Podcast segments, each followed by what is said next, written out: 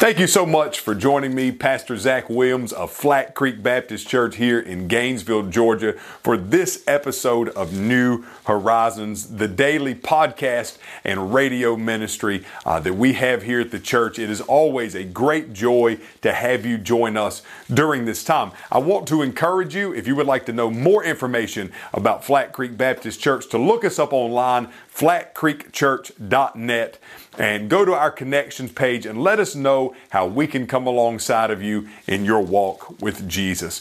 Today, I want us to continue just, just for a little while longer talking about the resurrection.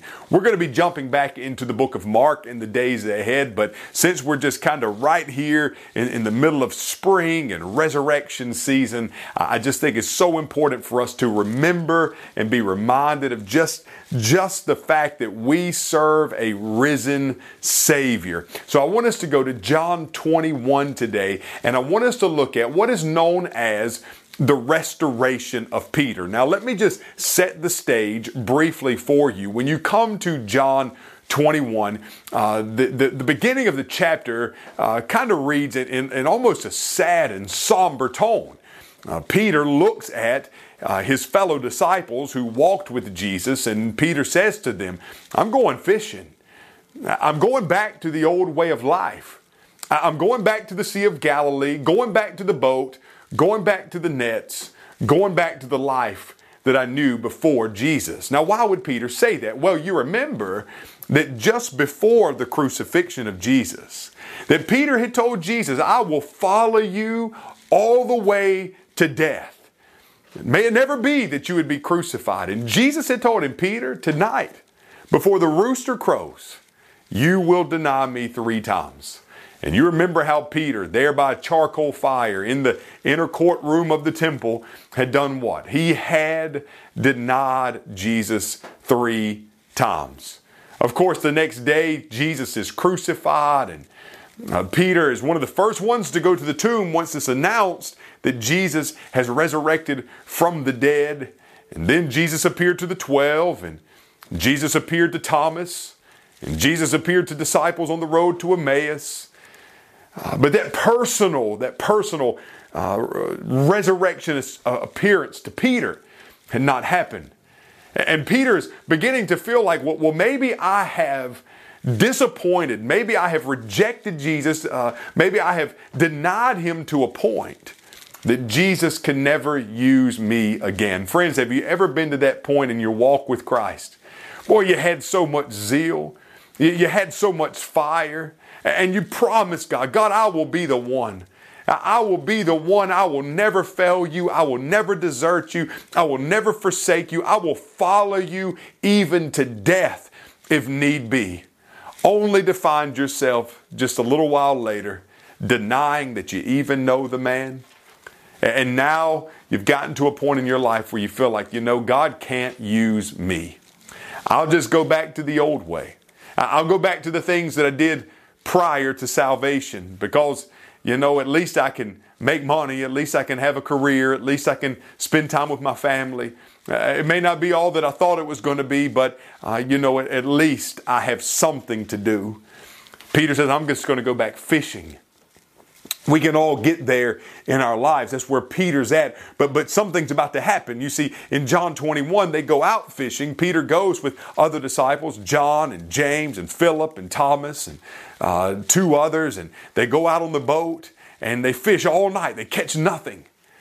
But the next morning, as, as the sun is rising, the fog is there on the beach, a figure appears.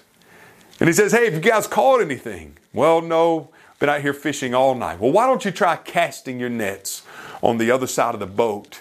Friends, this is just like the first moment when Peter was called. If you remember all the way back in the book of Luke, when Peter is called, he's out fishing all night long, and the Lord Jesus says, What? Go and cast your net on the other side. Peter says, We've been fishing all night. But even so, at your word, I will launch out into the deeps and I will cast my nets. And he does, and he hauls in a great number of fish. And so, once again, here at the very end uh, of the Gospel of John, Peter is out there fishing again, no fish. This figure appears uh, out of the out of the out of the fog on the beach. It's a man standing there cast your nets on the other side. And Peter and the disciples do. And what they bring in, the Bible says exactly, precisely 153 fish. And John exclaims, It is the Lord. And upon saying that, Peter uh, undresses himself, dives into the water, swims to the shoreline in order to get there to where Jesus is at. And upon getting to the shore, guess what? There's a fire already burning. The fish are already there, and Jesus has made breakfast. And the Bible says very specifically that it's a charcoal fire. Well, the last time we saw the charcoal fire was when Peter was denying the Lord Jesus Christ. So, can you imagine as Peter steps onto the shoreline and that smell just kind of hits him in the face? Have you ever been to a, somewhere in your life where you smell something and you're automatically reminded of somewhere you've been before, something that's happened in your life before? Well, that's how it is with Peter here. He steps up onto the shoreline and the charcoal fire's already already there, and Jesus, uh, Jesus is making breakfast, and Peter smells it, and immediately his mind is raced back to just a few days ago when he denied Jesus, and I'm sure that shame just gripped his heart. And Jesus asks about fish, and Peter gets the net and pulls it on shore, and then he sits down next to Jesus, and Jesus begins to speak. Jesus looks at Peter and he says, Simon, son of John, do you love me more than the proclaimed and your work, your, your, your love and devotion for me? But you denied me, Peter. Do you, do you love me more than these men? Do you love me more than John and James and Thomas and Philip and Nathaniel? Do you love me more than these? Peter, you know that I love you, Lord. Jesus would ask him a second time, Peter, do you love me? And Peter says, Yes, Lord, you know I love you. And then Jesus would ask him a third time, Peter, do you love me? And this time it says that Peter was grieved that Jesus asked him, Do you love me? And he said, Lord, you know everything. You know that I love you. And so, just as Peter had denied Jesus three times, now Jesus asked him three times, Do you love me? And he's about to restore Peter. Listen what he says Feed my sheep. I assure you, Peter, when you were young, you would tie your belt around you and walk wherever you wanted. But when you grow old, you will stretch out your hands, and someone will tie you and carry you where you do not want to go. He said this to signify what kind of death he would glorify God. And we know that Peter was actually crucified like the Lord Jesus. But Peter said, I, am not worthy to be crucified in the same way, so crucify me upside down. He's crucified there in Rome where he would die. But then Jesus says, after saying this, he says, Follow me. Just like he said to Peter at the very beginning. When he first called Peter, he said, Peter, follow me. I will make you fishers of men. He had walked with Peter three years.